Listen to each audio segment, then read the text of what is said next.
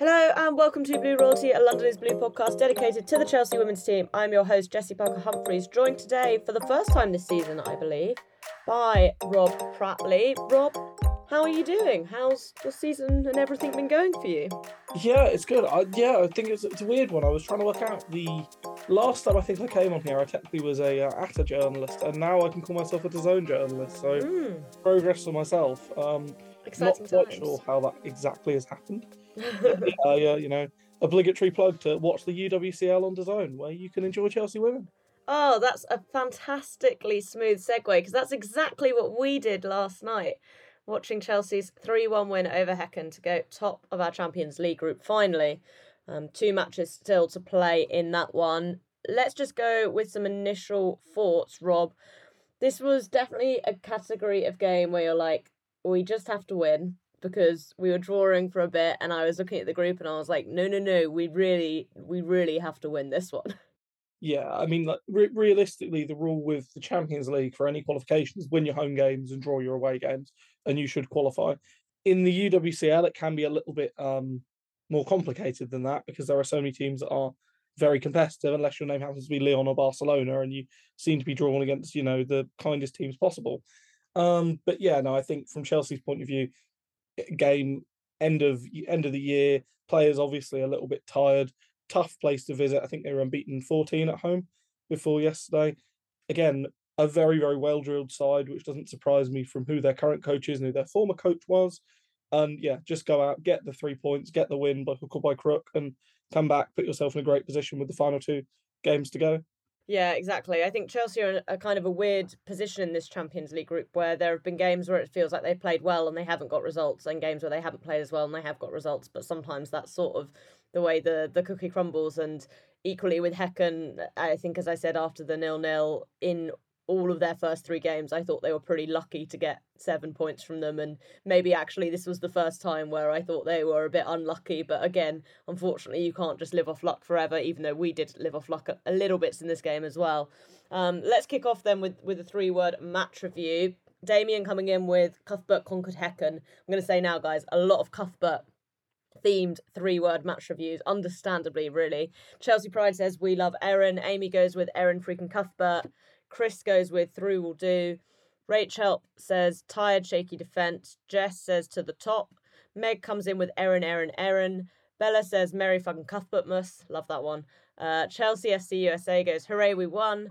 And Rob says, 2023 ends nicely. I'm going to pivot a little bit to what happened on the other side of our group and say karma sucks Madrid because we will touch on it at the end. But yeah, Real Madrid did uh, confirm their exit from the group stage of the Champions League with two matches to go because they conceded a penalty that probably wasn't a penalty to Paris FC and lost 1 0. But listen, what goes around comes back around, eh? Rob, what are you going with? Yeah, I mean, I, I really wanted to use this in this week's newsletter, and I was told I couldn't. So uh, the three lines well, that I came up with from that game was the Grim Paripa, because every time Paris FC play at home, they seem to enjoy claiming victims, and that, that's why I'm not looking forward to that next fixture for that exact reason. But yeah, no, I again I went Volby Scott yesterday, and I'm just going to go with that. Erin Cuthbert's just phenomenal.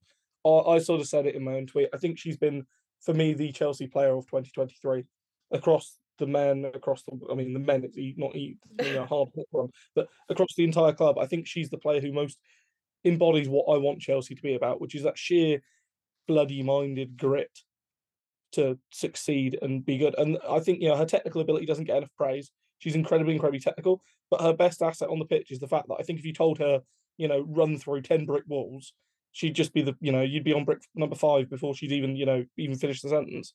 Yeah, hundred percent. Um, we'll talk about Erin's performance in, in more detail a bit later. But yeah, I thought I thought she was fantastic. Um, I thought she was fantastic even before we got to to the goals. Um, but yeah, a really really complete performance from her.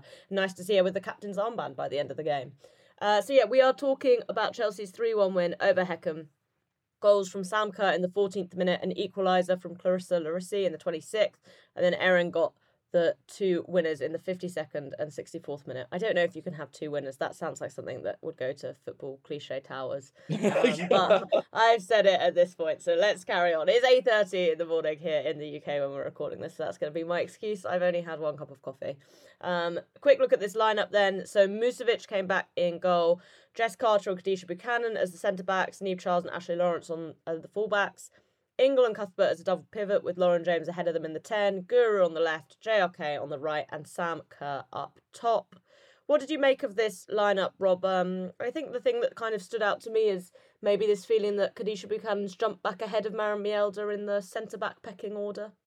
Yeah, I think so. I mean, obviously, there's been this mystery flu that's been running around the camp, and we aren't quite sure exactly who has and hasn't had the flu and when they've had it. I think Buchanan was put in because she played well last week when uh, she came off the bench against um, and so it sort of makes sense. Um, I also don't think at the moment like any of the defenders in the team from a defensive point of view are really saying yes, I definitively need to be selected. I think it's you know all the spots are really up for grabs from a defensive point of view. Besides maybe Jess Carter, who I think you know continues to produce her very very solid performances. So yeah, I think maybe you're seeing that, but again, it you know would be typical Emma for us now not see Buchanan for five games. Yeah, definitely. I mean, I definitely thought the decision to play her in this game made sense with sort of the kind of uh, aggression that she offers in in her willingness to step up. And definitely as the game went on, we saw Buchanan like stepping further and further up the pitch. I think one point she was sort of dribbling into the penalty area, which kind of tells you about you know the way it felt like Chelsea had been told to go at the Häcken team in in the same way that Häcken were, were kind of going at Chelsea. And I think that um that aggression or that step up in aggression from both sides felt very noticeable compared to the nil nil. And I think actually that's almost what allowed those little edges of quality that Chelsea have, the experience, the the you know the higher level of player that meant they came out on top. So I thought that was like quite an interesting uh, decision there. Um, don't know if there's a huge amount out. I think this was a pretty expected team. Did Did you think Hannah Hampton might get a chance to stay in goal? I kind of always thought Musovic would be back in for this. I mean, I, I, thought we were legally obligated to change our goalkeeper every match. I, you know, I, I thought that was the rule. Um, yeah, no, I, I, thought that was the case. The only one I was a little bit surprised with, um, purely just because they're trying to sort of blood her back from injury, was I suppose Reiten started again. Uh, I thought they might have maybe gone for James on the wing and sort of put maybe Fleming in that number 10 role.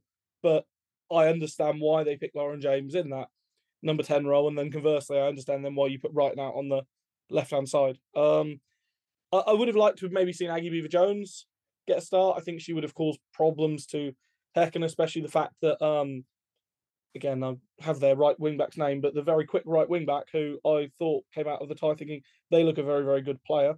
Uh give me one moment because she was picked as one of my ones to watch from uh, when I spoke to Mia Eriksson beforehand, uh, I said, "Who do you recommend?" And she came out with and said, uh, uh, Katri- uh, Katarina Kosola. I think I probably butchered the name there, but yeah, she uh, was very, very impressive again. I thought that it was a situation where maybe they sort of picked Reiten because they hoped if she went forward, Reiten could split the space, but Guro couldn't really get into the game. Yeah, um, I think it, it Guro struggled a little bit in this one, and she's come back and she played a hell of a lot of minutes given how long she was out for. Um, she came off sort of around that 60 minute mark when Fleming and, and Nusken came on, and I did think Chelsea sort of uh, clicked into gear a bit more with, with some of those subs, but we'll, we'll talk about that as we go on. Quick look at the stats then as well. Uh, 22 shots for Chelsea to Häcken's 9, 9 on target for us to their 3. We had 66% of the possession. Um, 85% pass accuracy for us, 73% for them, five fouls for us, three for them, one yellow for them, four offside to them, two for us, and six corners, zero for them. I think it's interesting when you look at the stats, the XG coming at us 1.4 for Chelsea, 0.8 for Häcken. Definitely felt like Häcken created dangerous breaks, um, which I think felt scarier than sort of the, the stats make it look like. But I guess the XG also shows that um, a lot of the time, despite those breaks, they weren't actually able to get like shots off in dangerous areas. I think I'm also right in saying that some XG calculations don't count efforts to hit the woodwork. This would, this would, yeah, this, this would, would, yeah. Would that, that surprised those. me. It's that low then, because I thought the certainly the XG for Anvegard's second effort I thought would have been higher. 0.08 for the second shot. Really? Yeah. I, I, I was looking again. That, that's a really fascinating thing because that, that shows you know from an eye standpoint. Because I thought that was the sort of thing I was a bit disappointed. You know, I was thinking if that was Sam Kerr, she probably finishes that. But again, I think that's probably due to the fact I've got used to Sam Kerr being Sam Kerr. But yeah, no, I think ultimately over the two legs, I, I dread to imagine what XG Chelsea ended up with between the two legs. Um, probably somewhere north, you know, the three point some four mark or something. So I think you probably have to say Chelsea did deserve it. uh, Did deserve it on the night, but ultimately, heck, and I, I yeah, I was more impressed by them this week than I was last week. I was really disappointed last week because I had been told they were very well drilled and good on the counter, and all they seemed to want to do was do a very good impression of Stoke City.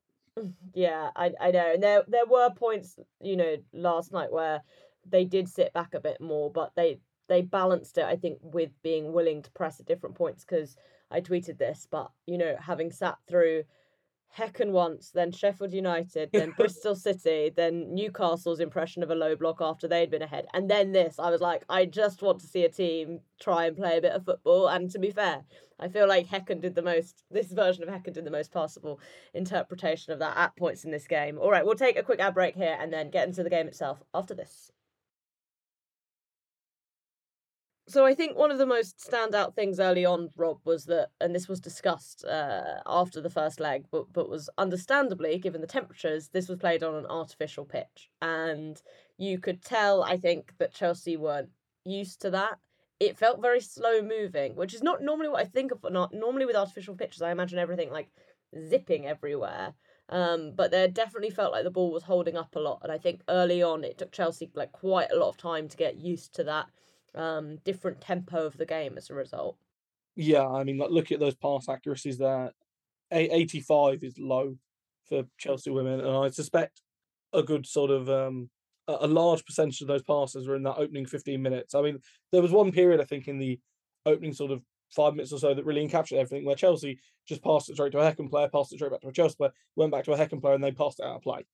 You know, you know, it, it's a difficult task. At the end of the day, this was also why, again, from the point of view, it was a sort of a game just you know to go out and win because you're not going to put on an artificial pitch every single game, and I don't expect the passing to be absolutely perfect on it, but I do think it was a little bit, you know, adapt to it and get used to it, and I do think, to be fair, we did settle quite well.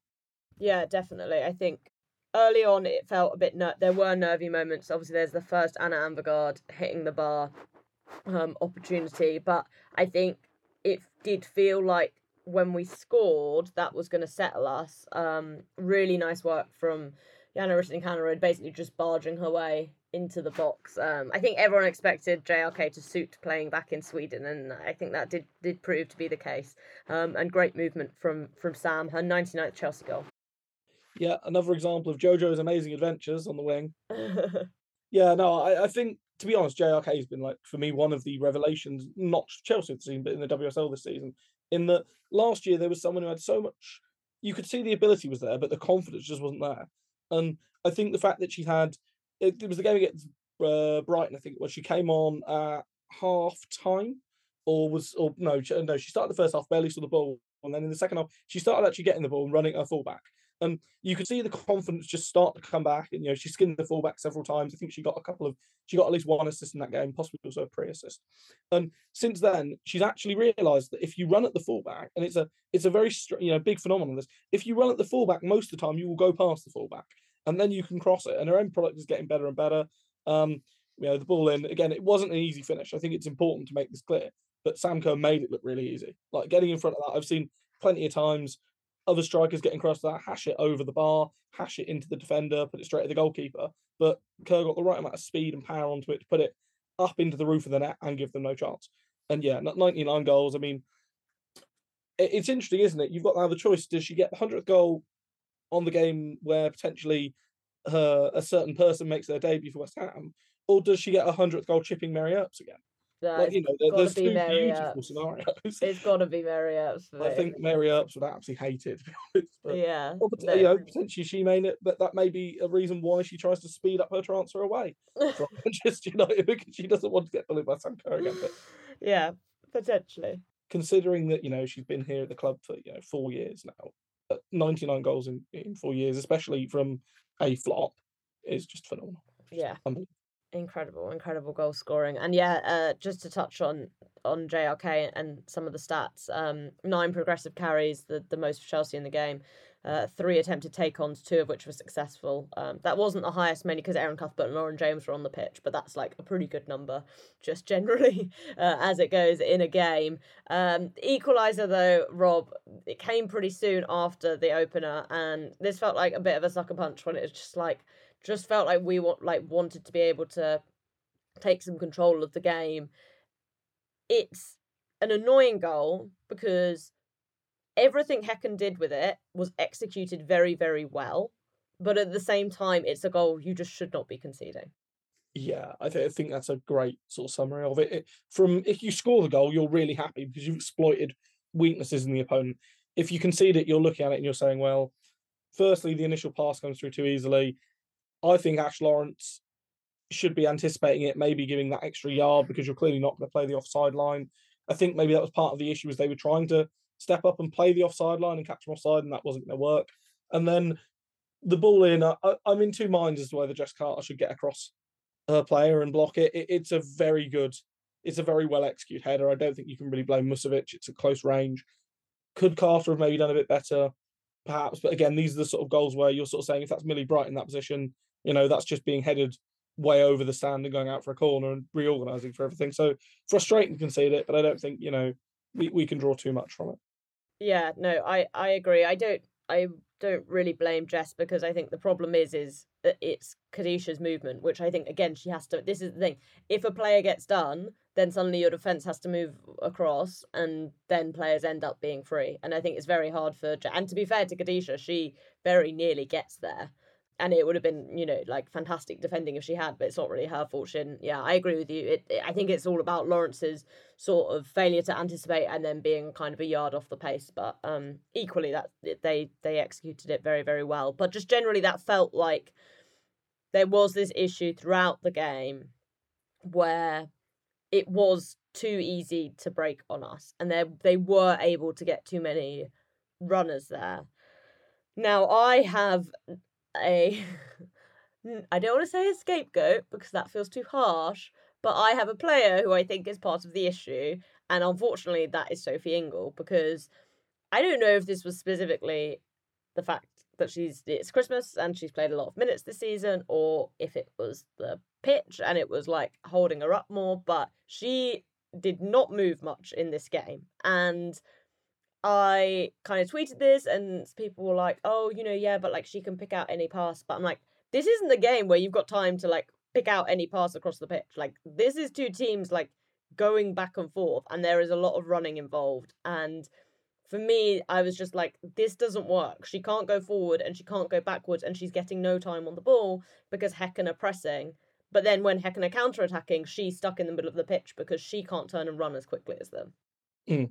Yeah, no, I, I think it's right. T- to me, I sort of said to someone, Ingle for me is the sort of player that needs to be playing in the games against like Arsenal, where you need to be breaking up the passing lanes and being having players who were sitting in the position. Because what, frustrated me in the game against Arsenal, there were tons of chances where if we broke the passing lane and broke that initial passing lane from Pelova or from Kim Little, there was absolutely yards of space in behind. And obviously, we scored the one goal from that situation. There were so many occasions where if we'd have broke that passing lane, one ball over the top would have done it and no one was in there breaking that pass. That is what Ingle was really good at. However, in games like this where the ball is zipping in and around her, I don't think you know you're playing to the player's strength, and I also don't think you know you're effectively playing. I think not with. I'm not as harsh to say a player down because that's not fair. But I think you're playing with someone who's severely impaired with what they can do, and you know I think Ingle increasingly I'd sort of saying she needs to be saved. I think for those really big games and save her legs so that she can be at top notch and top performance those big games and maybe used as a substitute in games like this where maybe you know you start with Nusken and then you're bringing Ingle maybe on the 70th minute if you've got a 2 0 lead to shore it up in the old John Obi Mikel role. But yeah, I, I think I think it's one of those things in the longer term, this is where you see where Chelsea really miss Melanie Leupolz. Because Leupolz does what Ingle can do and is more mobile. And that's not being harsh on Ingle, it's just stating a fact. Yeah, yeah, but Melanie Leupolz still has that the longest running flu known to man. So who knows? I hope you get better over Christmas, Melanie. Um, yeah, it is really interesting, and I think obviously there's an element like Ingle basically had to play against Bristol because we had no centre back, so Nusken had to play at centre back. Something that I think's interesting is obviously Nusken then came on for Ingle, and I think really for the first time this season we sort of play saw her play as a single pivot as opposed to sort of having Erin almost a deeper and having Nusken run around uh, ahead of her. But I think if we sort of talk about Erin now, even before getting to, to her goals, this game for me showed exactly why I think Erin can play as the deepest line midfielder, but you lose so much of her if you do because she was just all over the pitch and having her sort of in and around the penalty area, being able to go past players, take the ball past them, and know that there's someone behind her is so so valuable in games like this. Yeah, I think I think the one that really the moment for me in the match was the best bit was the turn in the first half from Erin because it was such a brilliant turn. It was on the you know in the half space. If they'd intercepted, they had a clear ball through to Larisey, and just got the turn off, brilliant turn, tried to hack her down, and I think in the end they did play advantage. And I actually want to I want to praise the referee here because so often I've seen players in that situation get that turn off, the advantage is played, and they don't come back and actually book the player.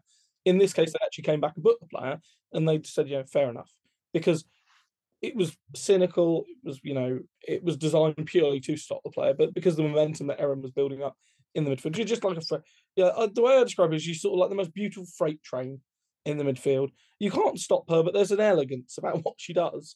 And again, as I sort of said earlier, I think her technical qualities are vastly, vastly underestimated. I think from a ball striking point of view, I really wish she'd shoot more because she's one of the purest ball strikers in the league, and I think in the team.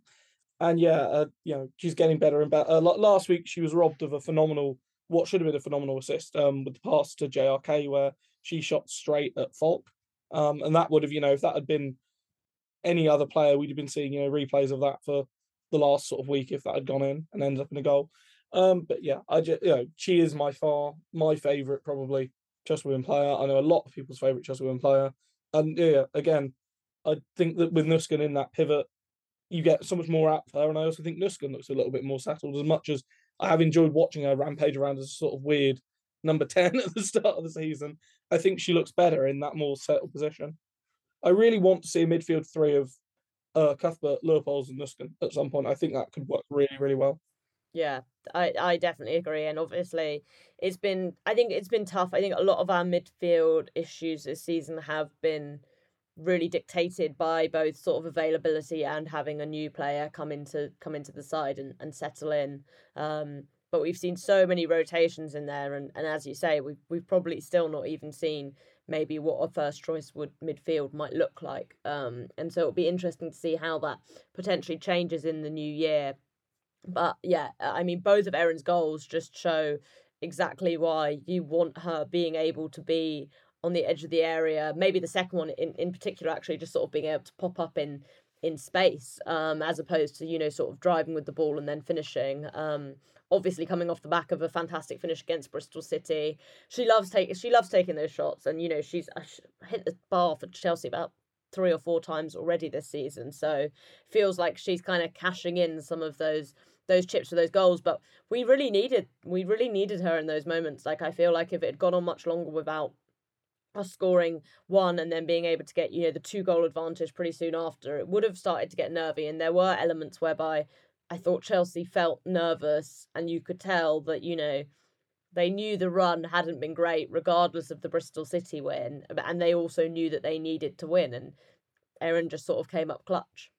Yeah, so someone someone gave a really good comparison for me of this one. Of it was a bit like last week was a bit like Juventus sort of at home again.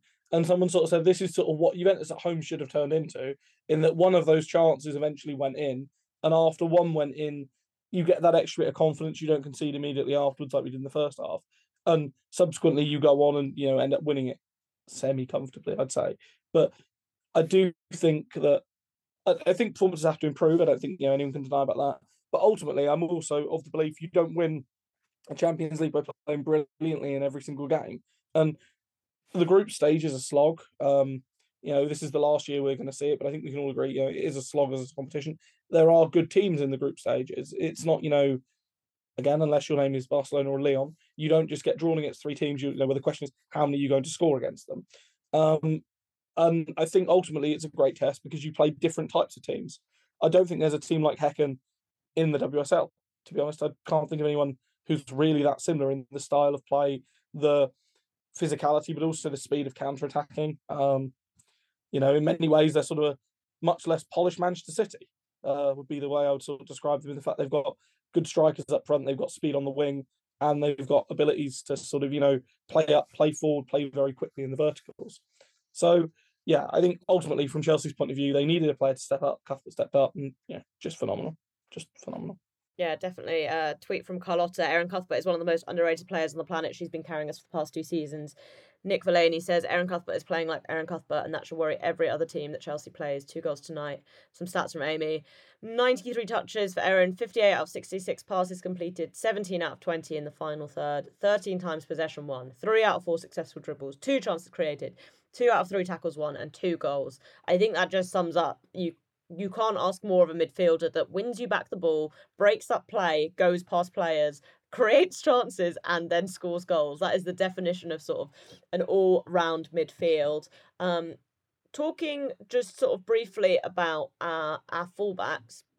Um, I thought this was another very quietly good game from Niamh Charles, even though Guro sort of ahead of her wasn't like having uh, her best night. Um, Niamh ended up top of shot creating actions with seven and two pre-assists for Ashley Lawrence. Um, I know sort of there was a bit of criticism on on the goal we conceded, but I think Lawrence is someone who's maybe taken a little bit of time to settle into this Chelsea team, like understandably, but it feels like now between her and Eve Perisset, we've got two really like genuine options to to play on on that right fullback uh, side, and with Charles's suspension for the West Ham game, I assume we might see uh, one of them at, at left back in January.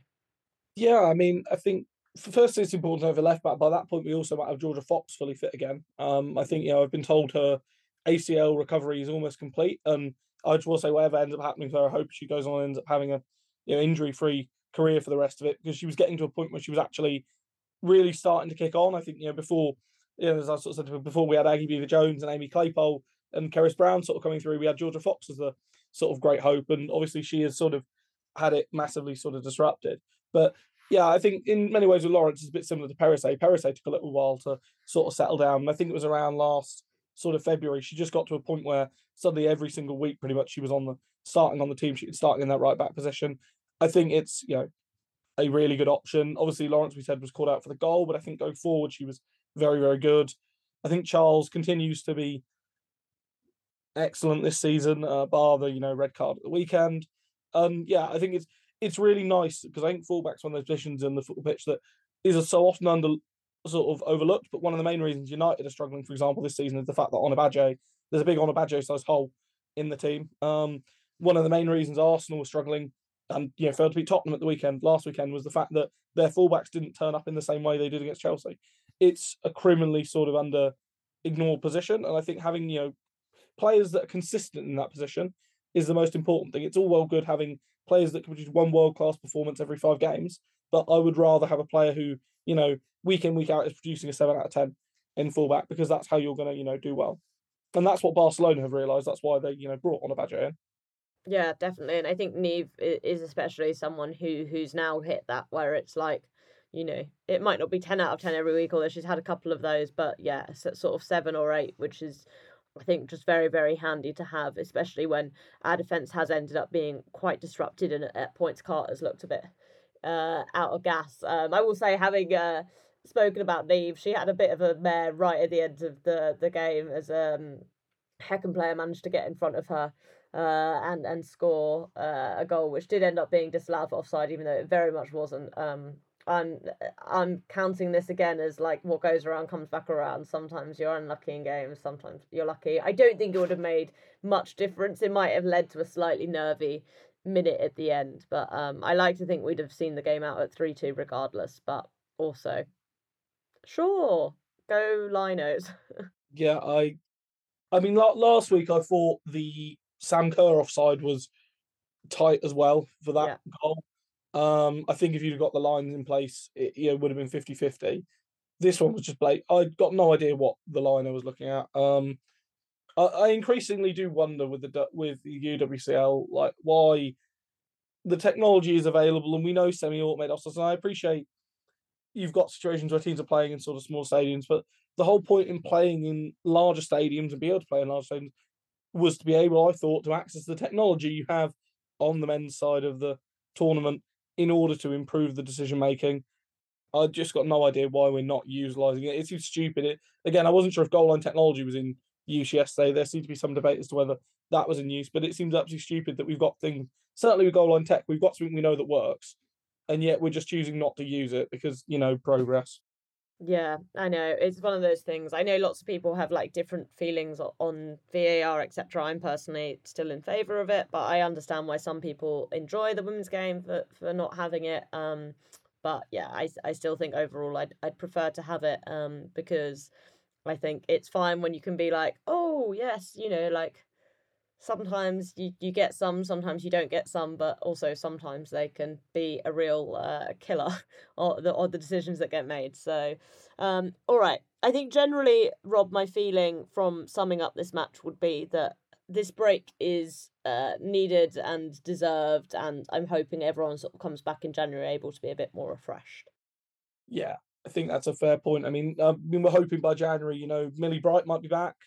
Uh, Catarina Macario is now back in, I understand, sort of at least semi team training or maybe in full team training. So it might be a chance to finally actually see her. And I think that's what a lot of fans are most excited for.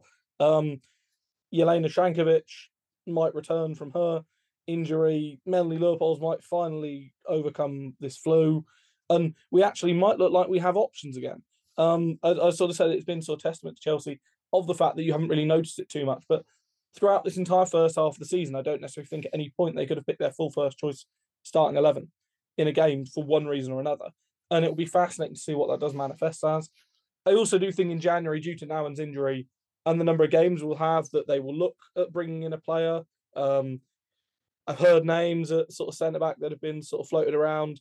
The obvious one everyone, you know, is excited for is the idea of Naomi Girma, but I don't think it will be Naomi Girma. Um, certainly not on a permanent deal. It would be a loan deal at best.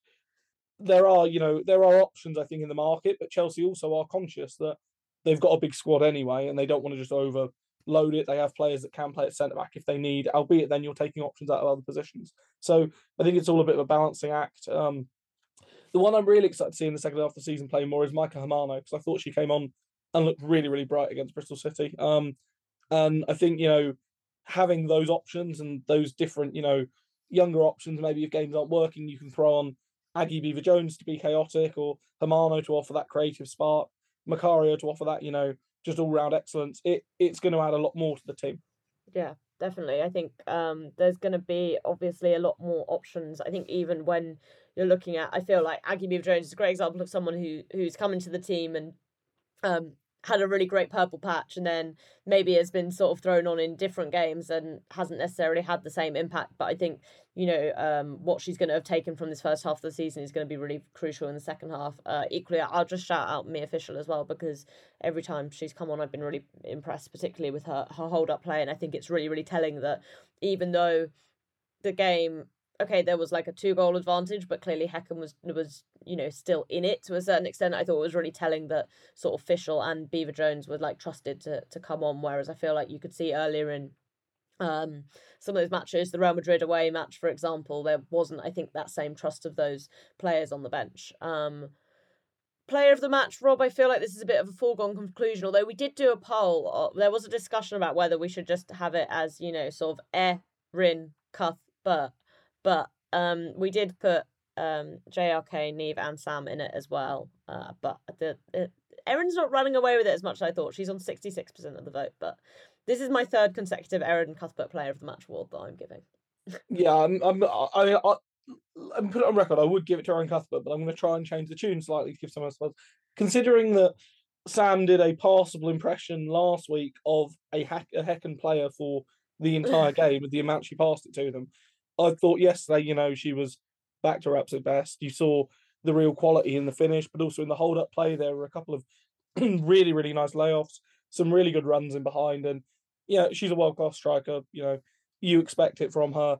I think one of the things we, I sort of said, a lot of time we take it for granted is how good exactly Sam Kerr is. And I think, you know, at times she's held up to standards that other players don't get put anywhere near that sort of pedestal and get put by it. And, you know, what is a what is a good game for other players is an average game for Sam Kerr, just because what you expect. Um, is just a yeah, phenomenal footballer, pleasure to watch, and you know, hopefully she might be staying at Chelsea for a little while longer. Yeah, well, hold your horses on that one. We're just going to get to that. Um, I'll just run through our, our table. Um, so we are now top. We're on eight points. Häcken are on seven. Paris FC on six. As I said before, Real Madrid are out. They're on one point, but basically the way other points will have to be distributed between Chelsea, Häcken, and Paris FC means that regardless of if they win their last two games, um, they cannot go through. Um, yeah, I mean, it is kind of funny. They basically conceded a penalty that definitely wasn't a penalty. Uh, but also at the same time, I'm like they're yet to win a single game, and their solo point came from um, winning a penalty that wasn't a penalty. So as I said earlier, karma. I think we're also right in saying that if we win our next match and Paris FC uh, draw with yeah Paris FC draw with Häcken, um, we're guaranteed to top the group.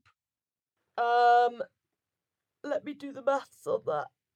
Uh, yes. Because we'll have superior head to head against. We'd have eleven a point. point, eleven. No, I guess that would depend. Uh, yes, because we'd have superior head to head with Häcken. I think that makes sense. I just Google when UEFA put the permutations out. Just Google Champions League permutations. That's that's the best way to do it. They explain it, you know.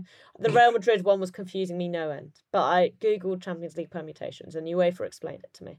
Um, so that's what we'll wait and see. But yes, I, we can um sort of finish this whole group up if if we beat Real Madrid, and then results go our way. So let's hope we beat Real Madrid. But finally, as sort of Rob uh, has hinted at uh, uh throughout this, there was some Chelsea adjacent news that came out just before this match, which is that uh, West Ham, of all people, are set to complete the signing of US Women's National Team midfielder Kristie Mewis from Gotham FC. Um, official announcement uh, expected later this week. Rob, this is great news. Yeah, I, I, did sort of joke. It was quite funny because I think Sam at some point named uh, Katrina Gorry as her best friend in the um in the Oz national team, and also obviously it's well known of her relationship with Christy Mewis. Um, and it's quite funny now. Both of them have decided that they want to come to West Ham. Uh, I'm sure the prospect of jelly deals and you know the influence of Only Fools and Horses played a big part in the decision. Uh, I think yeah, it's ultimately from a personal point of view, it's good for both of them. I'm really pleased actually to see that Mewis has taken the plunge to go from a team that obviously won there, obviously you won the, the playoffs last year and won sort of you know the top prize to come into a relegation battle. I actually think she'll do quite well in it, bizarrely. Um, I think she'll add something really good to the WSL. And yeah, from a Chelsea point of view, it means that hopefully Sam can, you know, settle in London. So that's sort of, you know, only a, only a good thing. I think that it, it just on sort of a more sort of serious sort of note, I think it's such a strange thing in the women's game that things like this can be taken as uh, such barometers for other stuff. I can't think of any other sport where it, it's quite like it. And in a way, in a way, I do wonder if it's a good thing because obviously there's so much sort of privacy and sort of you know issues around privacy that have been discussed. But I also do think that ultimately, because people now know that this is happening, hopefully, if they do see them, you know, out in London or things like that, they do know to just give them the space and accept they are, you know, they are a young couple. They deserve as much privacy, you know, as they can be afforded. And while they are, you know, Sam Kerr is in a position where she is eminently recognisable. Obviously, Kristie Mewis isn't quite in that same bracket, I think certainly in England to the average fan. Um, I mean, a funny story a few years ago when I was at Kingsmeadow, one day uh, Kristie Mewis was there, um, and someone obviously didn't recognise who she was and asked her to take a photo of her because Hannah Hampton was also at the game as well, and they asked Kristie Mewis to take a photo of them and Hannah Hampton, um, which did you know bemuse me certainly no end. yeah, that, that that's great. Um, no, uh, I I just think wow, we'll all be really shocked when Sam still ends up going to the NWSL and Kristie really is just at West Ham to taste I mean, that sweet sweet relegation battle adrenaline. Sam is actually now joining West Ham in January on loan. Wow! To save West Ham from relegation. Yeah, yeah, um, yeah. Obviously, we will keep you updated if there's any Sam Kerr news uh, to come. But Um, I'm just glad after. I, I, will say on the privacy thing, you, you, I obviously totally agree, but it does make me laugh when they'd literally released an interview that would obviously have been extensively signed off by their agent saying, "Oh yeah, we're house hunting in London." Um. So there we go. Um, they, I, I am intrigued as to where they choose to end up because West Ham and Chelsea are on opposite sides of London, but I'm sure um, they will be able to make that work. It's certainly closer than New York. Okay, Rob, thank you very, very much for joining me today. Really, really appreciate you coming on the show. Obviously, it's the Christmas break now, but we will still have episodes out for you. And then Chelsea are back for that game against West Ham in the FA Cup, the sort of potential uh, initial Kerr US derby. Um, I, I will say I actually uh, had heard about this Mewis news when I did the draw, and it was my first thought, and it did make me laugh a lot. Um, and then obviously Man United visit, visit the bridge in our first WSL game back. So um, we should be having an episode out before Christmas, other than this one. But if we don't, um, have a very happy Christmas or just happy holidays if you don't celebrate. Thank you all for listening this year. We really, really appreciate um, you guys as always. And until we speak to you again, you know what to do, Chelsea fans. Keep the blue flag flying high.